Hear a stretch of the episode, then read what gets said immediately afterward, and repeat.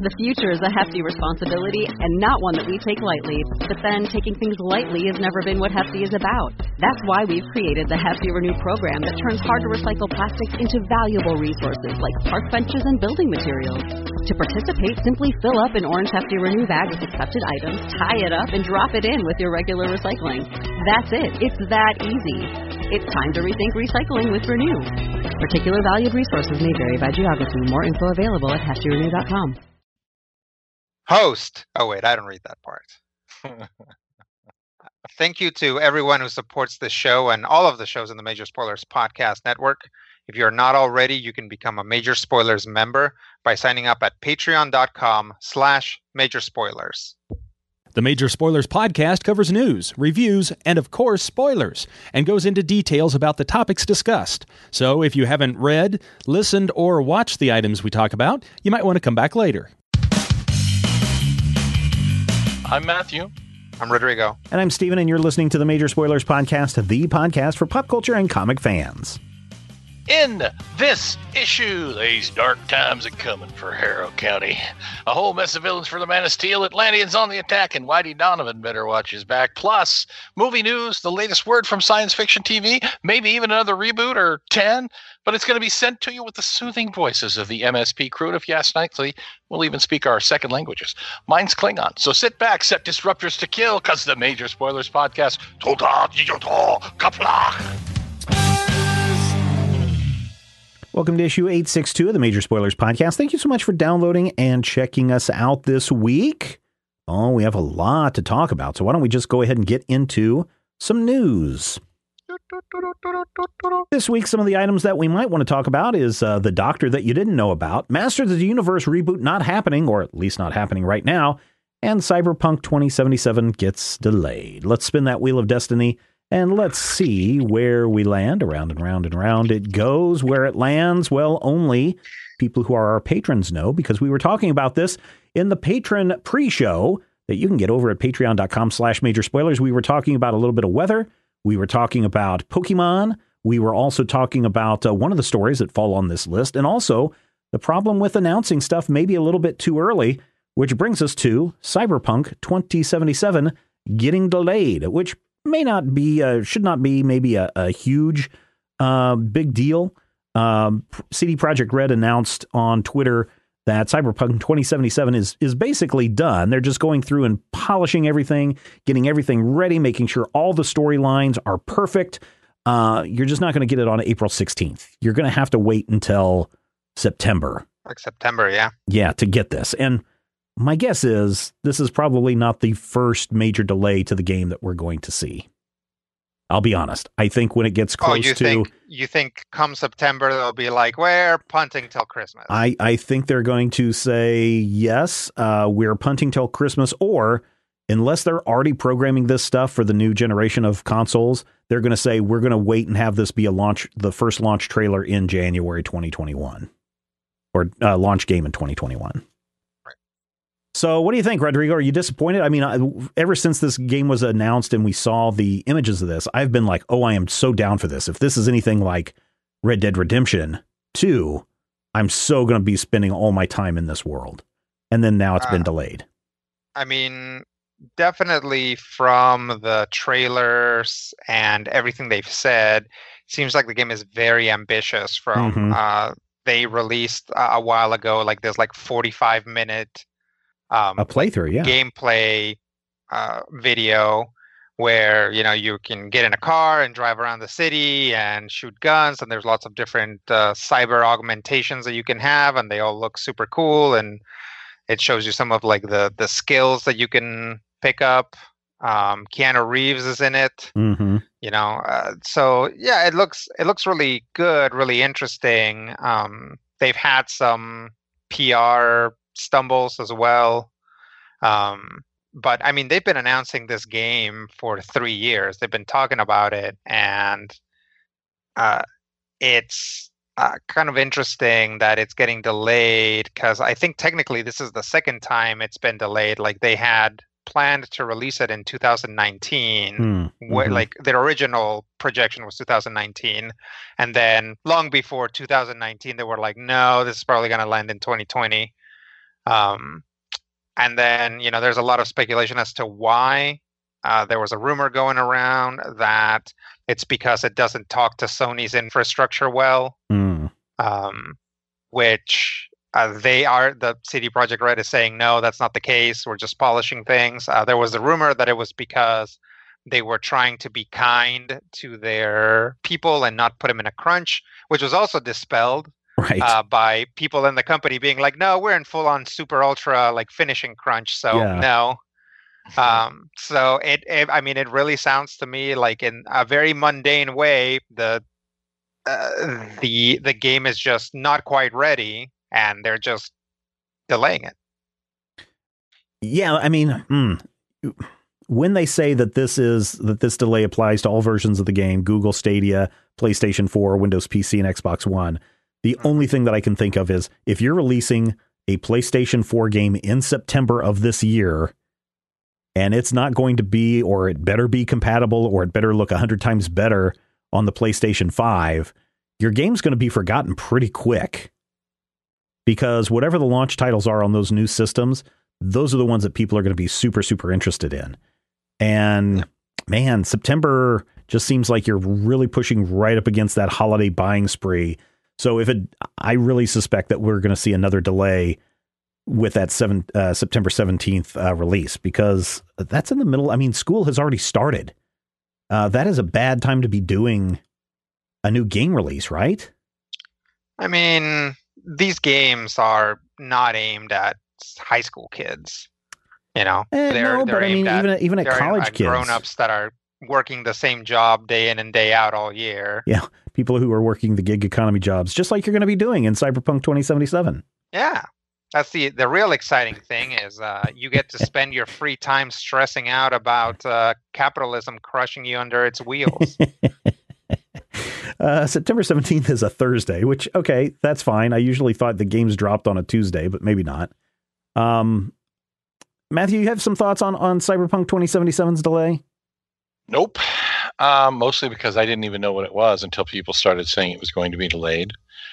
But I think that part of the thing that we see over and over, and we see it in comics, we see it in movies, anytime something like this happens, these competing theories with no basis in fact or reality pop up about why is this happening oh what does this mean clearly it means that you know if you like the idea of the game that it's going to be they're going to tweak it till it's perfect if you don't like it it's going to be a complete disaster that's going to burn the world to the ground and I mean, i don't know if they're really making the game super polished. I mean, I know um, Red Dead Redemption 2 is not, uh, is, uh, what's the game that does that? Rockstar Games and not CD Projekt Red.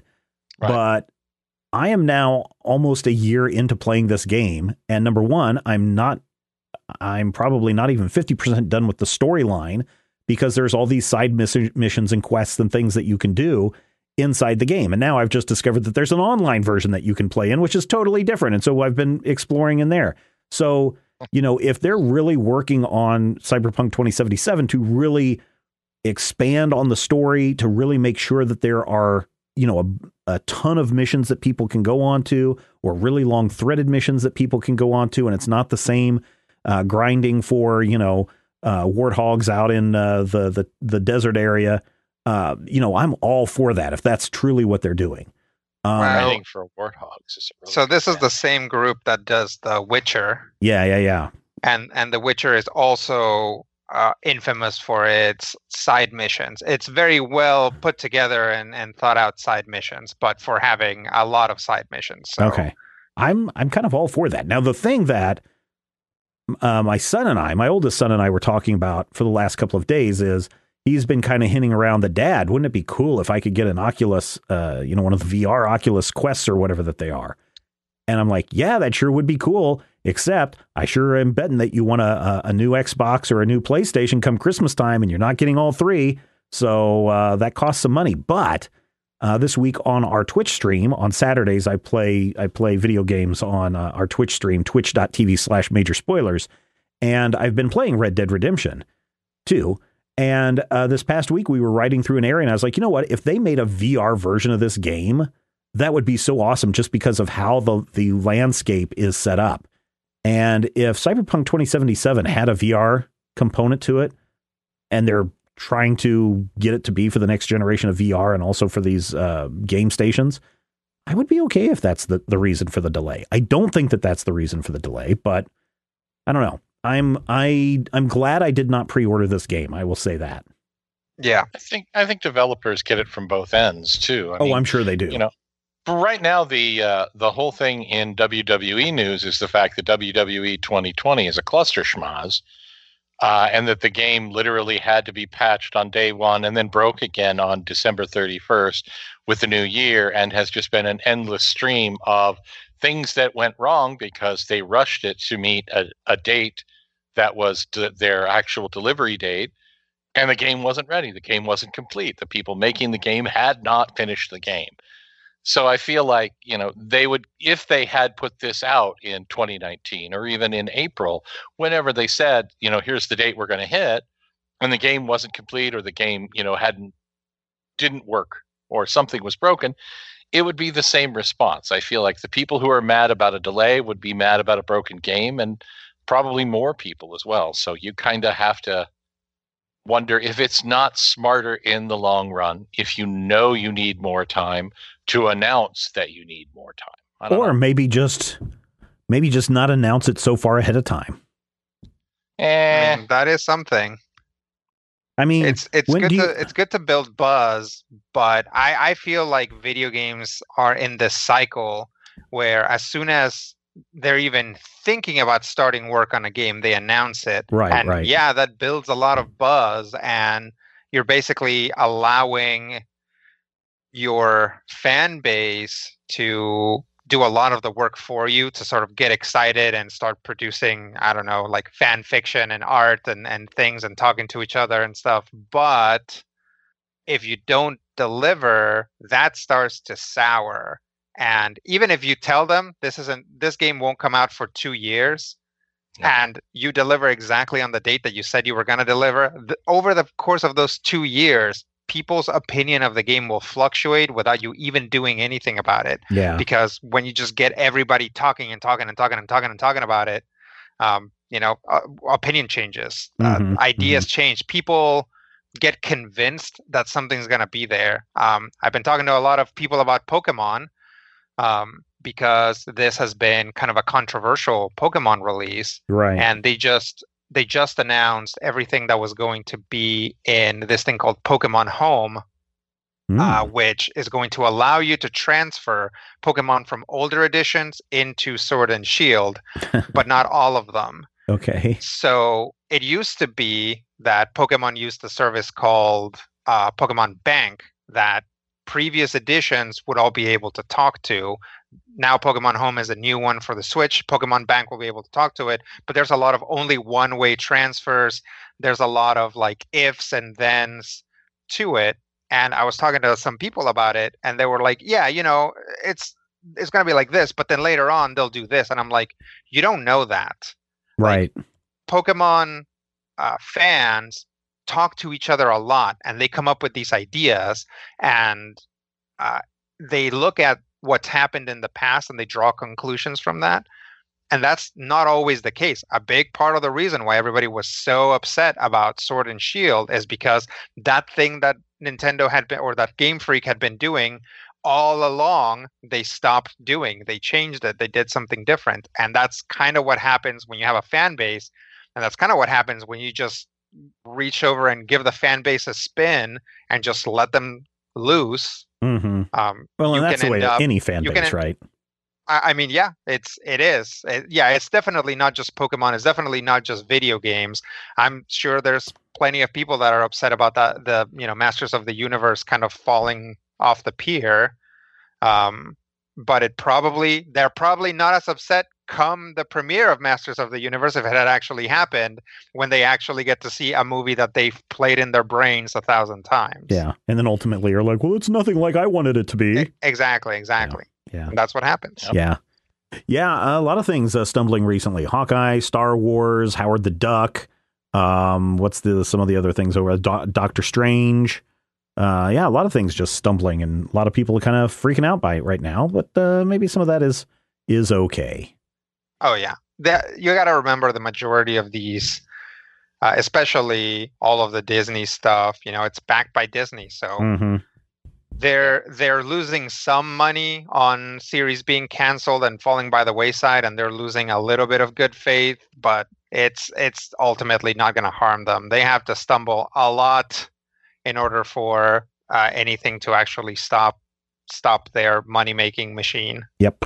Hey, you listener, right now, we want to know what you think about Cyberpunk 2077 or anything that we've been talking about so far in the show or anything going on in the major spoilers.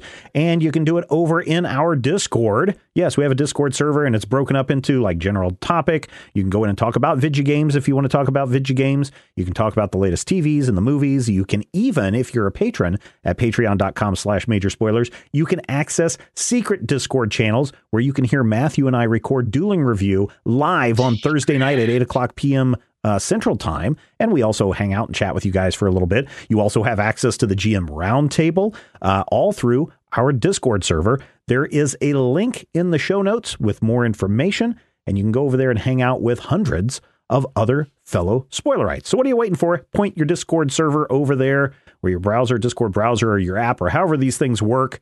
Uh, just get over there We- and we have fun with a bunch of other people. Ah, we're in there all the time, so you Dial can find one of us. BlackBerry. Yes Yeah.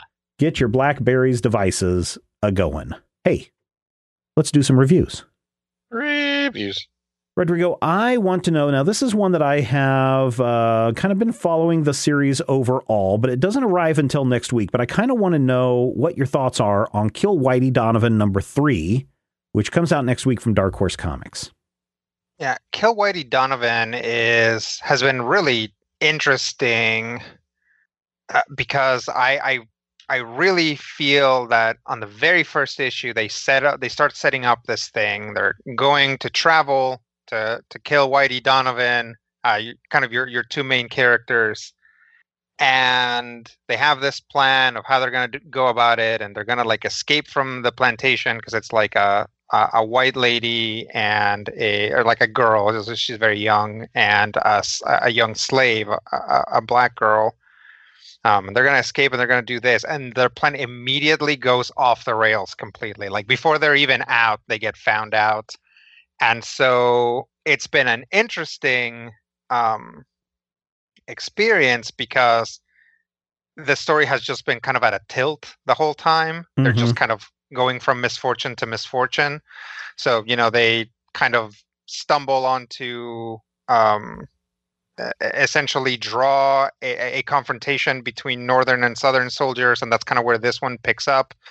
Um, and they just kind of have more misadventures and finally it kind of feels like they're starting to get more or less on track. Um, but uh, and I, there's a lot of you know off the rails and on track because there's a lot of trains in this. Um, the characters end up in trains a lot. Okay. um, but yeah, it's it's it's interesting. Every issue kind of gives you a flashback, in in or, or at least one flashback. In this one, uh, we see that the two characters had a previous relationship, but because one of them was a slave or a servant, um, the the white character doesn't remember her. Really? And she like wow. all of yeah, all of all of a sudden she just has this realization. It's like, oh my god, that was Hattie. Um, I, I hope that's not too big too big a spoiler for something that comes out in two weeks. Uh, but um, I just like I thought it was like really noteworthy, and and sort of like really true. Like it, that that's one of those things about this book that I was like, that feels like something that would happen. That feels like a Oh, sort yeah. of terrible thing, uh, where yeah, it's just like when you when you're in like a different social class, you don't think about people and other social structures and what their life must be like, and you might not even notice those people. It's kind of like being a camera guy at an event, uh, except you know, obviously ten thousand times worse. Um, so yeah, I'm gonna give it. Uh, I'm gonna give it three and a half slices of meatloaf. Uh, it's good. It, there's, you know, uh, it's it's interesting. Uh, it's violent, and uh, it's certainly above average. The art is very good. Uh, the cover's great. Uh, the cover's also like kind of a little bit misleading because I feel like the characters bear like the cover makes the characters look very cool, but these characters like barely can keep their face out of the dirt for like 10 seconds, which is Oh, something yeah. that I like about it. Yeah. Um, so yeah, three and a half slices of meatloaf. I think it's it's it's worth a read, certainly. All right, cool. So that is coming out on uh, February 5th. So that's a week ahead. Let's jump a week behind now, Matthew, and take a look at DC behind. or at Marvel Comics Atlantis Attacks number one.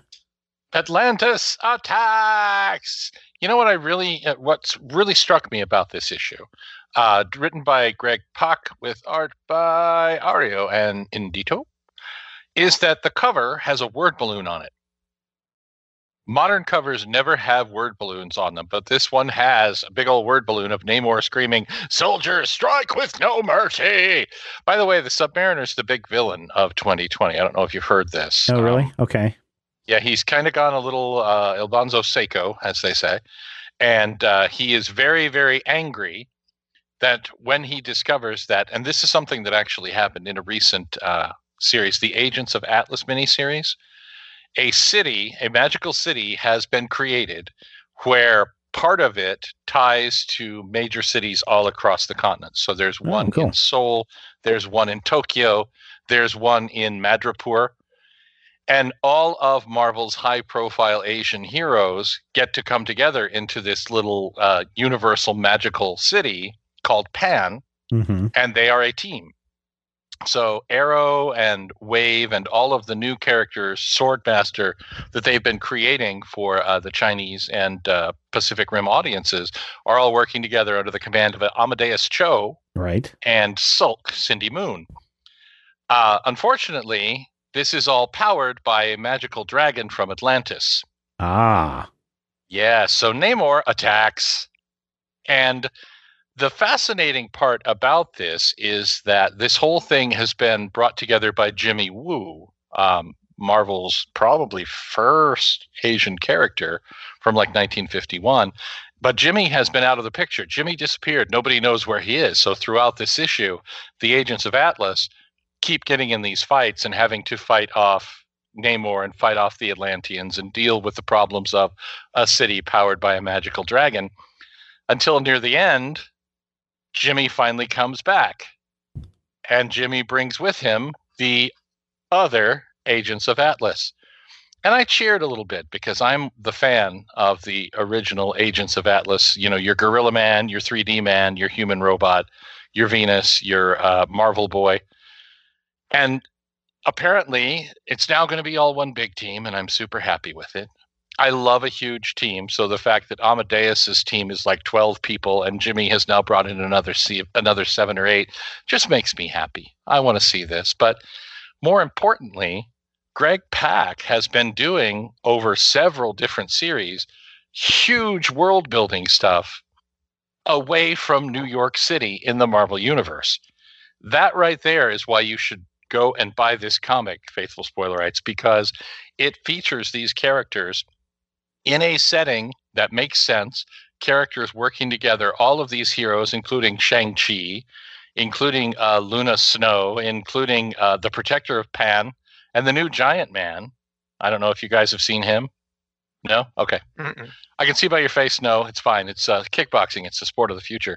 But all of these characters are now coming together and working together, and it's sort of an Avengers take, except it's not all stuck in New York City. And I really love the fact that all of these characters are, for all intents and purposes, off panel, other way, places in the Marvel Universe.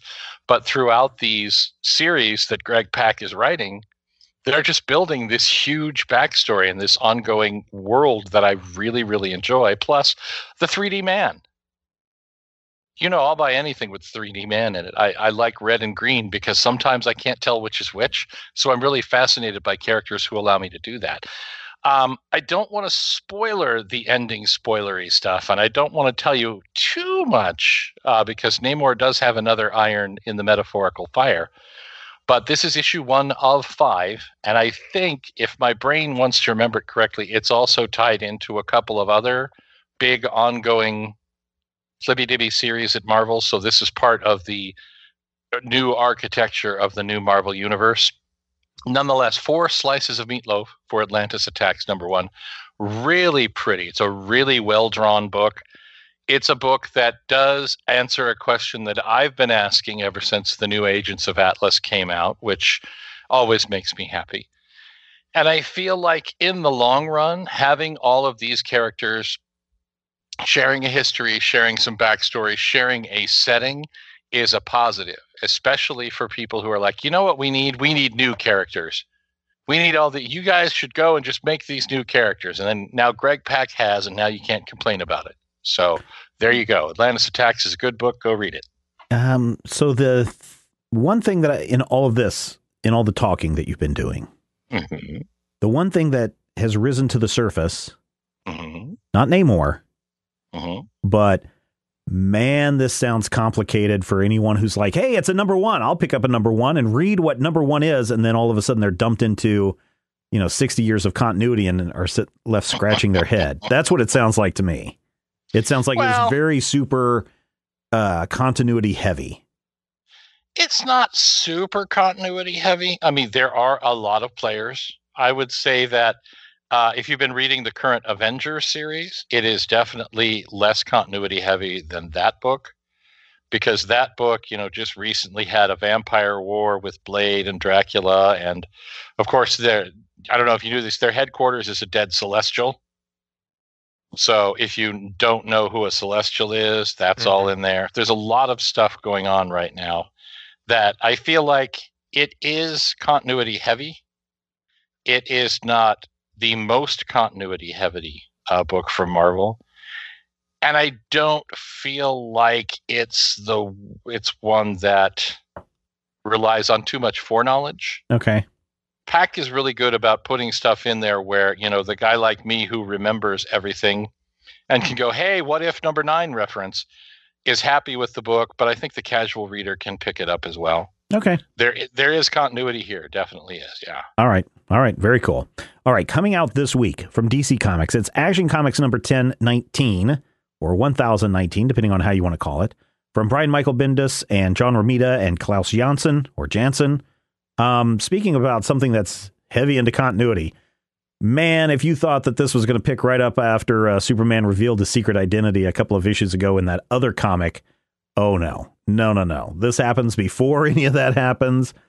Uh, this book is basically a starting to culminate the big storyline that Bendis has been doing for 19 plus issues now in a variety of comics because not only do we get the Legion of Doom getting ready to attack Superman, but we also finally get to see the Legion of Doom and Leviathan team up and we do discover who Leviathan is. Actually, we discovered that the uh, previous issue. And then they're also going to get uh, the Metropolis, what are they called? The underground, uh, the mobsters or whatever that are running Metropolis. The Invisible Mafia. Uh, the Invisible Mafia. That's it. Thank you, Matthew. And so now all three of these groups are teaming together to figure out how they're going to take down Superman so that, um, what's her name? The Red Mist can come in and finish him off. And uh, it is, when I read this, I was like, okay, I kind of know what's going on because I've been reading little bits and pieces of all these other storylines that this is tying into. But this is really complicated, and there's just a lot of talking back and forth about why should we trust you? Well, we know you're evil. Oh, why why would we do this? And you're going to backstab us, and blah blah blah. There's a lot of that back and forth going on, which I think could be removed. But then when they finally decide to all come together and figure out a way to take down Superman and potentially the rest of the Justice League, uh, it really makes a lot of sense in how they're going to do it because there is one thing that Superman will want to protect above all things and will not want to um, unleash all of his powers, which makes him you know, essentially weaker because he's not going to go full Superman on you. Um, and I think the plan is really kind of, as it comes together, really kind of interesting. Now we're going to have to find out in the next issue because again, comics, uh, whether their plan is successful or not. Um, but this issue is not is not bad. If you have been following the Legion of Doom storyline, if you've been following the Leviathan storyline, if you've been following the Invisible Mafia storyline, then I think you're going to enjoy Action Comics 1019. The art is fine. I think um, this is an interesting combination of these two artists throughout the issue. Sometimes it works for me, sometimes it doesn't. Uh, wasn't Klaus Johnson didn't uh, or Johnson wasn't he the one that did the X Men stuff with um, Grant Morrison? No, Klaus uh, is the one who inked uh, uh, Frank Miller on Daredevil, though. Oh, okay, okay, yeah, that's what. Okay, that's what I'm thinking of. Yeah, yeah, yeah. Um, because sometimes the art really doesn't work for me in this issue, and I know we're talking about John Romita, um, but even then, yeah, there's very much some shades of the Reign of the Superman and that uh, Golden Child stuff popping up here that kind of turns me off a little bit. But overall, it's a it's a once the story gets past the bickering stage, it really does a pretty good job. And so I'm going to give Action Comics 1019 out this week from DC Comics three and a half slices of meatloaf. Better than average, but really can't go more than that. It's, it's like you want to be polite and have that extra half slice, but you really don't want a whole extra slice. So that's why we're going with three and a half slices of meatloaf on this issue. So check it out if you want. All right. Anything else that we need to talk about here in the review section? Oh, I know. How about I mention this? Isotoner. Isotoner and totes.com. We got a little deal going on with them. And I know, hey, we had a lot of snow come through the area today. I think it's going to pass you, Matthew. I think I'm you're not hoping. probably going to get anything. Ours kind of eventually washed away, but I mean, it's still going to be the high tomorrow, I think, is only going to be 20 degrees. And when it's cold, you want to have your hands and your feet all warm and toasty. So you might want to go over to isotoner or totes.com and pick up some stuff. And when you use the checkout code major, now make sure you're using the checkout code major and not major spoilers. I think some people have been entering the major spoilers code. And really, Mhm. what you want to do is enter major, M A J O R, at checkout, and you're going to get 25% off. That's a pretty good deal. Isotoner.com and totes.com. Use the checkout code major, 25% off on all those incredible products. Yeah, it is nice. It definitely is nice. Hey, do you guys have a favorite flavor of Lifesaver? Mm, either wintergreen or uh, like a nice cherry. Mm. Rodrigo, what about you? Uh, green. Green. So, yeah, whatever that is, the uh, lime, I guess Like it's supposed to be lime. I yeah, guess. yeah, yeah. yeah. There's Don't a, know that I, I kind of like the flavor. I, I kind of like the pineapple one. Pineapple is good, but you don't always get the pineapple one anymore. No, I mean, you- I mean, it comes in the five roll, but uh, yeah, it, it's always weird because you don't know if you're getting the yellow one or the pineapple one because the colors are so close to one another. Mhm. I don't know, just a weird thing that crossed my mind right now. I don't know. the Uh, yellow one is kind of lemony. yeah, yeah, yeah, lemon and then pineapple. Uh, speaking of candy, Matthew and I uh, last week on top five ran through our list of top five candies.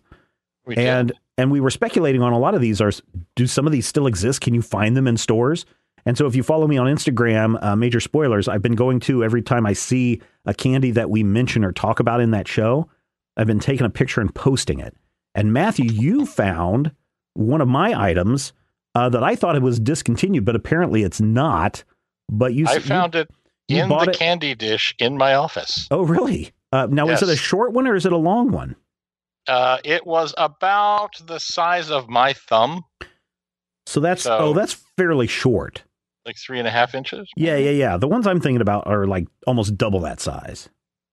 Uh, well, things were bigger when you were a kid. I'm sure they were, but uh, definitely bigger than that. So uh, go check out last week's top five if you want to know what candies we're talking about.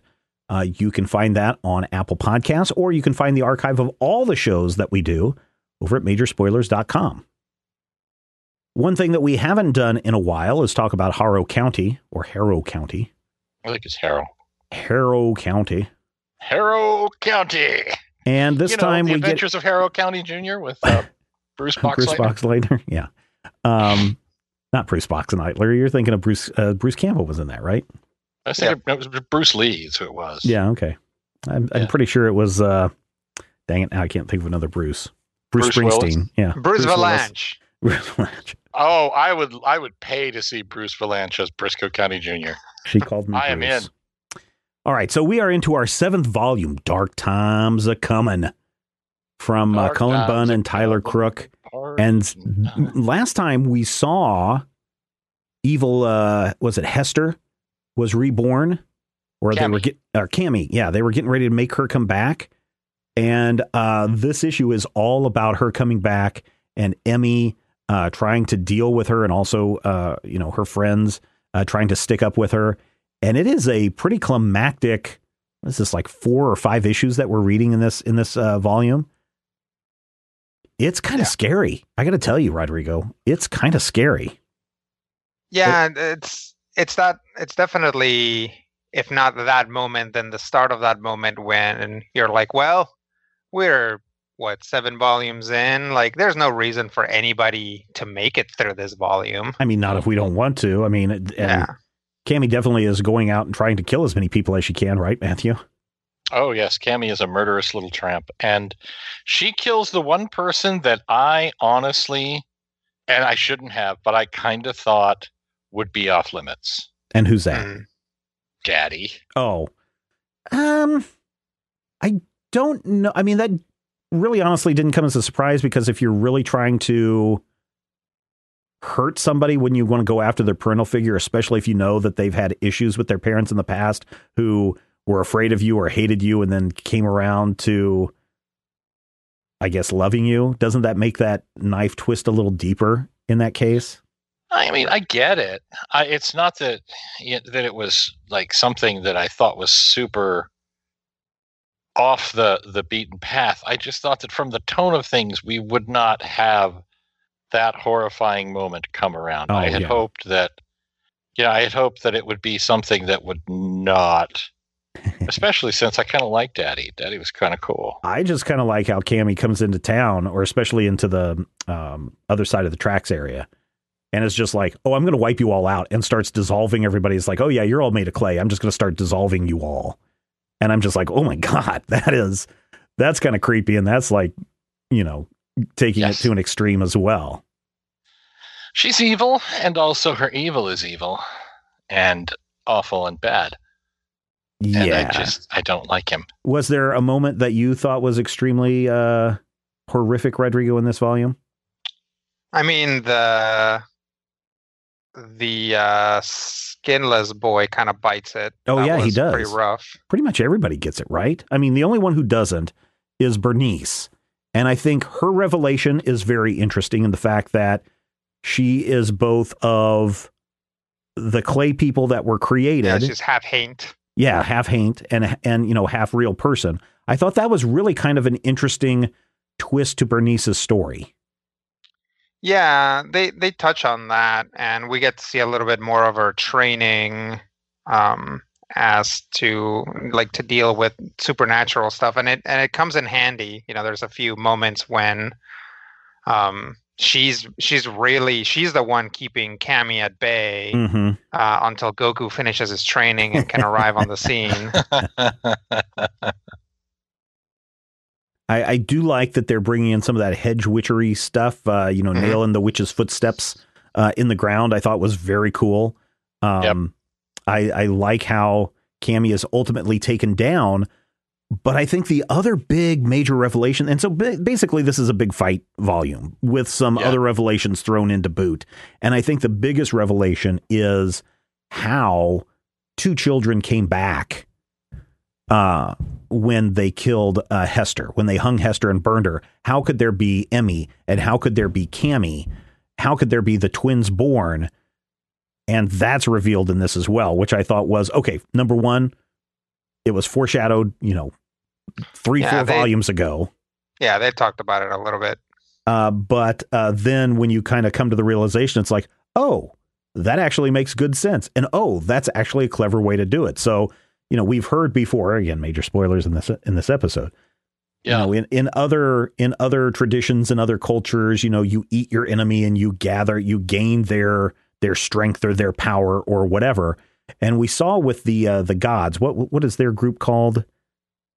the family? Yeah, the family. We saw when the family with Hester and um uh who's the other woman that she ended up Amaryllis. Amaryllis. Uh she ends up killing her and then eating her to get her power. Well, because she Amaryllis was inside Hester when Hester was hung and that tree birthed those kids, it was both of them that were birthed. Right. And I thought that that was really clever. And then Emmy having this sudden realization that, oh, after I kill you, I'm going to make sure you don't come back. So she begins to eat her twin sister, or Yeah. essentially Hester and Amaryllis uh, reliving their their stuff in opposite ways. That kind of gross you out, Matthew? Yeah, that's awful and bad. Well, and uh, Bernice reacts to it, I think, as uh, as as the audience does, which is like this. This seems like a little much. Yeah. Is it though? I mean, no, no, no, no. Uh, This story has been terrible in a in a great way this whole time. Yeah. Um, I I think uh, there's a lot of moments in one, one thing that Harrow County really hammers away is that uh, Emmy has a very holistic, natural understanding of her own power Mm-hmm. and very frequently it'll be something like i know that this is happening or she'll be like i think this is happening and uh, literally in this volume she's like i think this has happened and uh, the uh, malachi the the big bull monster i think that's his name Yeah. um, he's like you know that's what's happening. You know literally that they went and they brought her out. Like you know that this is all happening because you're able to just know these things. So it makes sense that she gets to that point and she knows that what she has to do now is she has to like tear into her twin sister's guts and eat her um, but it also makes sense that characters that are still you know regular people that have been through the uh, through the supernatural but are still you know people with a um, with like normal human sensibilities Oh yeah. Right. would not would not take to that well. So was it was it a good story beat? Yes. Was it gross? Also yes. Yes, very much so. very much so. I mean, I was shocked too. I was like, "Oh no!" And then they're going to show it, and then she's, yeah, she's like uh, lifting her head up, going, and she's got a mouthful of, of uh, intestine in her mouth. you know we saw this as the um as a trade, but I want to say that the cover for that volume is or for that issue is you would expect um Kammi just covered in blood, like with her Uh-huh, mouth all uh-huh. bloodied and stuff, and you're like, oh, this is like Kammi, and then you go through it, and it's like, oh no, that was Emmy. Yeah, yeah, no, it Yeah. was. I wasn't prepared for it, and and I don't remember if this is the last volume in this. I know that you know Harrow County, um, quote unquote, ended, but now it has come back with Tales from Harrow County. There's a new series that's going on right now. I think there's yeah, there's one more volume. Don't come back. Done come back is the eighth volume that that we'll get to, but I am. I am very anxious and very eager to find out how Bernice and Emmy resolve their issues. Oh, they're going to kill each other. I'm, that's what I'm worried about. One of about, them is right? going to kill the other. That's what I'm worried about, right? Uh, is that they're not going to be able to reconcile each other's powers or plans or you know good and evil uh, situations, and that one of them is going to have to take out the other, even though they're supposed to be best friends. And that's they are best friends, but they're they're also, I think, fated to be best friends who probably kill each other. And and this story has gone a long way to to pull them apart. I Mhm. think it it's like it, it brings them together because they both have similar goals, but um, I don't want to say very early on, but within the last few volumes, um, it's it's gone a long way to get uh, Bernice on this path right. that is the path of yeah like a human hedge magician and emmy is on the other side of that like what those guys you know what uh uh, like witch doctors and healers and shaman and all those uh, what those guys do is keep the supernatural from harming regular people and Mhm. emmy is on the other side of that divide right Mhm. she is basically a spirit or a god or a, a, a true witch or something Yeah. Yeah. Yeah. No, it, I think this vol- final volume is going to be really cool. I, but I did like to see how everything kind of came to a climax with Kammi and how she was ultimately just taken out, especially when, again, we've been set up uh, way earlier in the series uh, talking about the dragonflies and snakes and how that ends up uh, becoming part of, of Kammi's undoing. And I just, all I can do is picture this. If this is getting made into a TV series, all I can picture is that fi- final scene where it's just dragonflies descending from the heavens and just destroying and eating up Kammi. Yeah, no, it's going to be. I mean, it could be really. Hor- I mean, they could go so far into the gross, disgusting side, even more so than what we saw in the comic, right? I mean, you know, if this is a TV series and you get to Bernice turning around and Emmy's got, you know, like an intestine in her mouth and is chewing on it, that that's going to be like super disgusting. Hey, you gonna eat that? uh, art in this continues to be a to be really good. I think. Um, Yeah, I, I- I I really love don't have a problem with the art at all. I, I think Tyler Crook continues to deliver some really good stuff. Um, you like the art, Matthew? What about you, Rodrigo? Yeah, definitely. It's uh it's it's got a real kind of um like it's it's modern and it's nice, but it, it kind of has this real like EC sensibility. Mm-hmm, Yes, yes, that is exactly. I hadn't even thought of that, but that is one hundred percent right.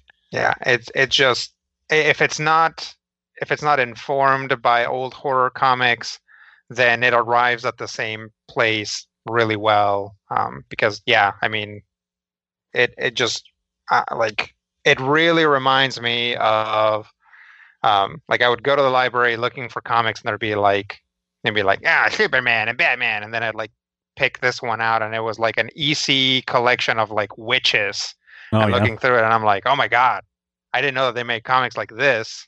Yes, let's read more of these. Yeah, Yeah, yeah. definitely. I mean, definitely. Yeah.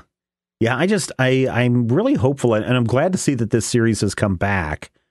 Um and I think I've only read the solicitation I think for the first issue so I think I kind of know what happens at the end of this series, which, you know, it's okay. It's still good.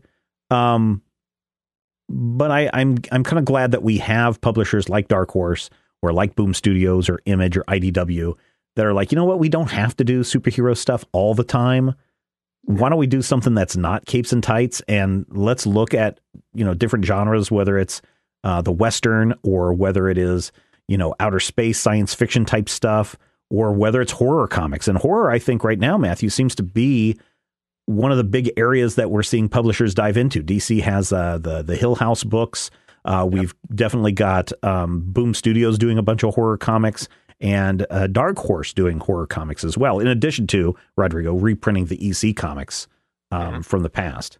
Yeah. What were you going to say, uh, Matthew, about the the horror stuff? I think that horror books are definitely cyclical, and you see them probably every other decade. I mean, you had the 50s that were huge, and then you had a bunch of the 70s, and then you had the Vertigo run in the early 90s. And I feel like we're seeing it come back around, uh, even though they're a decade late, because, you know, it seems longer ago than it is. Yeah. Time is weird like that. But yeah, I, I feel like horror is something that in certain times, you know, certain cultural times really resonates. You don't necessarily want to see somebody get their head chopped off, but there's also a point where you're like, yeah, I, I could definitely buy pay seven dollars for that or a dollar ninety nine for a comic and see that. And I feel like it's a good thing Mm-hmm. in a lot of ways because you get a chance to, you know, see those horrors and kind of process them through a story rather than, you know, seeing them in your front yard or something. Mm-hmm. Rodrigo, are you? Uh, I, I know you have a kind of a I don't want to say love hate with superhero comics, but I, I wouldn't. I- I'm guessing you don't put them the number one area of your comic book genre reading. Uh, I guess not. Um, most of the stuff that I review for the podcast tends to be not superhero stuff, Mm-hmm. but to a large extent, that's because I know that we have other writers uh, covering the superhero stuff. So Yeah, it's a good opportunity for me to to do other stuff. So Hello, Uh, I'm the superhero guy.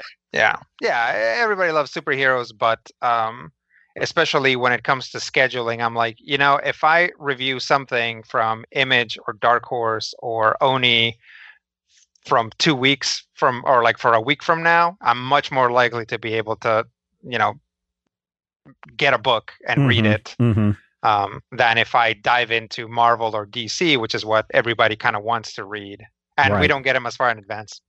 Yeah, no, I mean, uh, Marvel sends it to us the day before the Yep, the stuff yep. releases, so you know, great. So, but but yeah, I I what I what I really like about Harrow County is that it's like it's just so intensely American.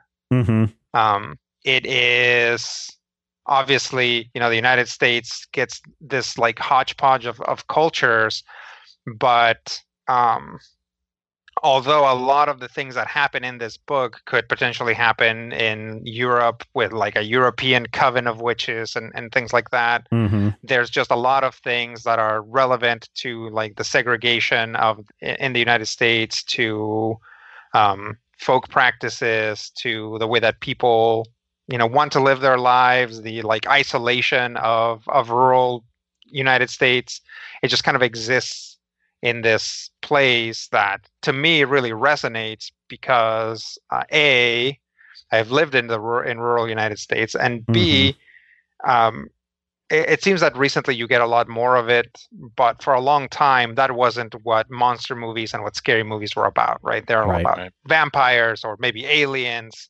Um, they're not about um, spooky spooky people in I don't know what is this like This is uh, this is the South. I'm going to say like Alabama, Arkansas kind of sure area.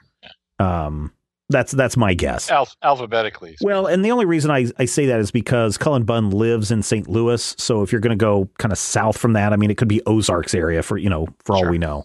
It could be uh, Tennessee. Um, could be. Yeah, down and- and I think- it could be. I I think purposefully, you know, Harrow County doesn't reference the Ozarks or Appalachia or the I don't know the Flint Hills. You know, it it purposefully tells you that it could actually be anywhere in the United States. Mhm. Because once you once you leave the cities in the United States, all of a sudden it's cows and then it's just forest. Yeah. I would like to see some horror stories, and I, they're probably out there. We just haven't really explored them. I would like to see something similar to Harrow County set in the Pacific Northwest. I mean, we've seen horror stories take place in California.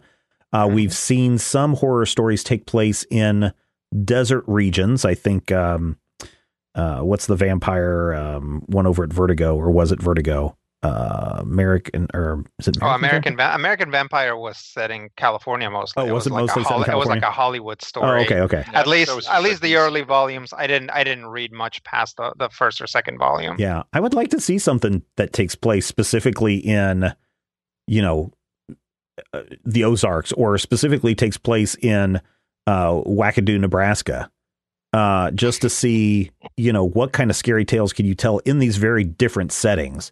Uh, because uh, setting a horror tale in the woods makes a lot of sense, but then uh, setting the the horror tale in the middle of nowhere, uh, like Western Kansas, suddenly the environment plays a big role in in that horror story.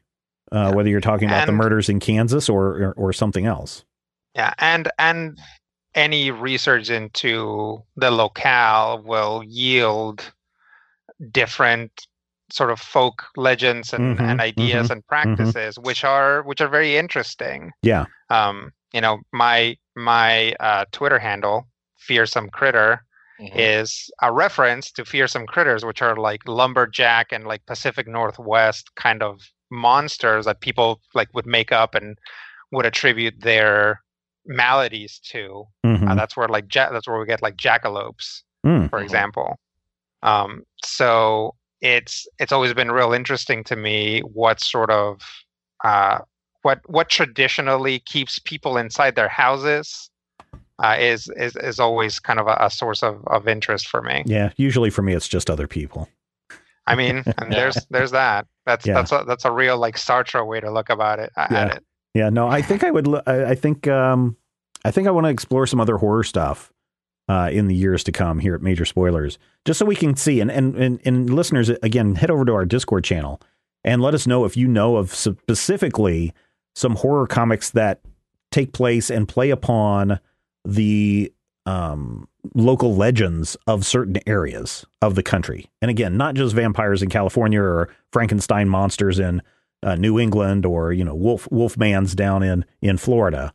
Uh, but you know that that local culture, which is what it feels like Harrow County is trying to to draw from a little bit, or that you know that country uh, mythology uh, that's going on. We have one more volume in this. I'm really excited to see what happens in this final volume. I, I will say that if you are looking to get this uh, collection, a couple of ways you can do it. You can, there's a link here in, in the show notes for this episode, so you can get this specific volume if you want, or you can click on the Amazon link at Major Spoilers, and that will take you to Amazon, and you can search for Harrow County, and you can, I would probably recommend getting the library edition. There's, um, let's see, there are four of those. There's also an omnibus edition, which collects the whole thing.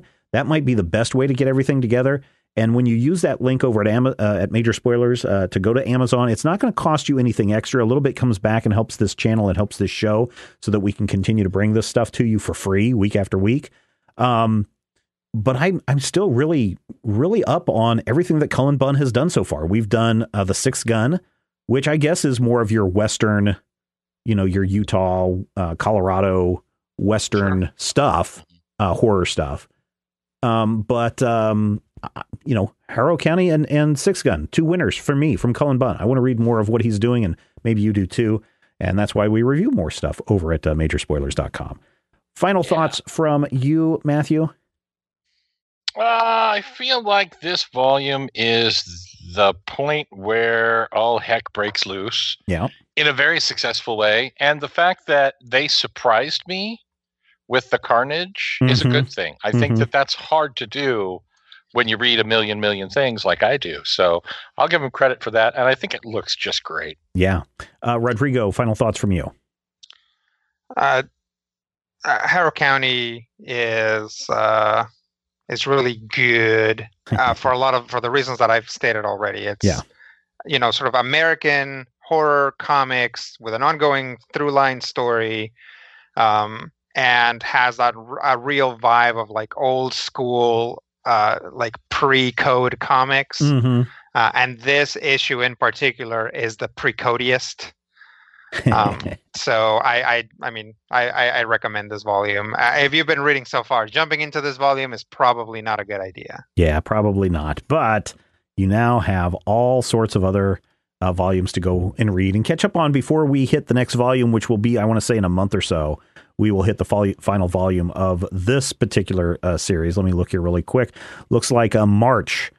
No, April. April is when we will hit the final volume of this series. So you'll want to stick around and continue to listen until then. And then continue to listen afterwards, of course, right, Matthew?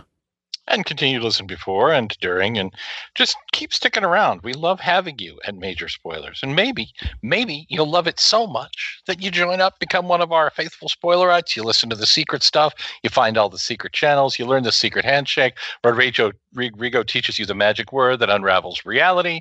You can achieve state 47 and telepathically send your mind through the cosmos. And all of these things can be yours if the price is right. Uh, yes, and I think that is where we will wrap it up for this issue. Thank you for listening, and thank you for being part of the Major Spoilers experience. As always, we love your feedback. So use the comment section at Major Spoilers to share your thoughts and reactions and whether you caught the three references in that stupid stuff that I just said from this episode. Or even better, you can send us an email to podcast at majorspoilers.com. And don't forget, uh, you can support this show and everything we do by becoming a patron at patreon.com slash major spoilers. We will be back next week and we're going to talk Birds of Prey, the death of Oracle. Why? Because we know that you love comics and we do too, and we will talk with you soon. Stop talking about comic books or I'll kill you.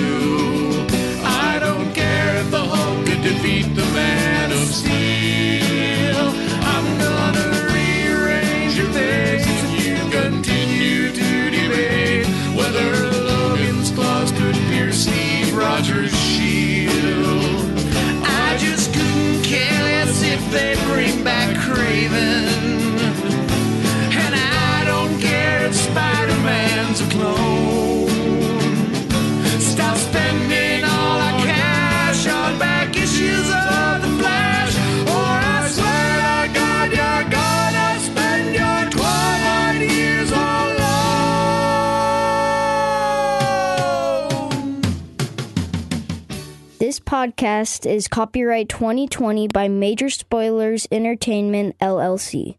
Prescription products require completion of an online medication consultation with an independent healthcare provider through the LifeMD platform and are only available if prescribed. Subscription required. Individual results may vary. Additional restrictions apply. Read all warnings before using GLP-1s. Side effects may include a risk of thyroid C-cell tumors. Do not use GLP-1s if you or your family have a history of thyroid cancer. If you've struggled for years to lose weight and have given up hope, Did you know you can now access GLP 1 prescription medications at trylifemd.com? We're now offering eligible patients online access to GLP 1s, the breakthrough prescription medication that can help you lose body fat and weight. Listen to what people are saying.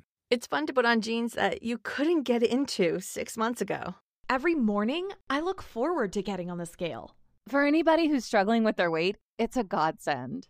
And here's the best part your insurance may cover 100% of the cost of your medication. So go to trylifemd.com to have your eligibility checked right now. Get started today at trylifemd.com. That's T R Y L I F E M D.com.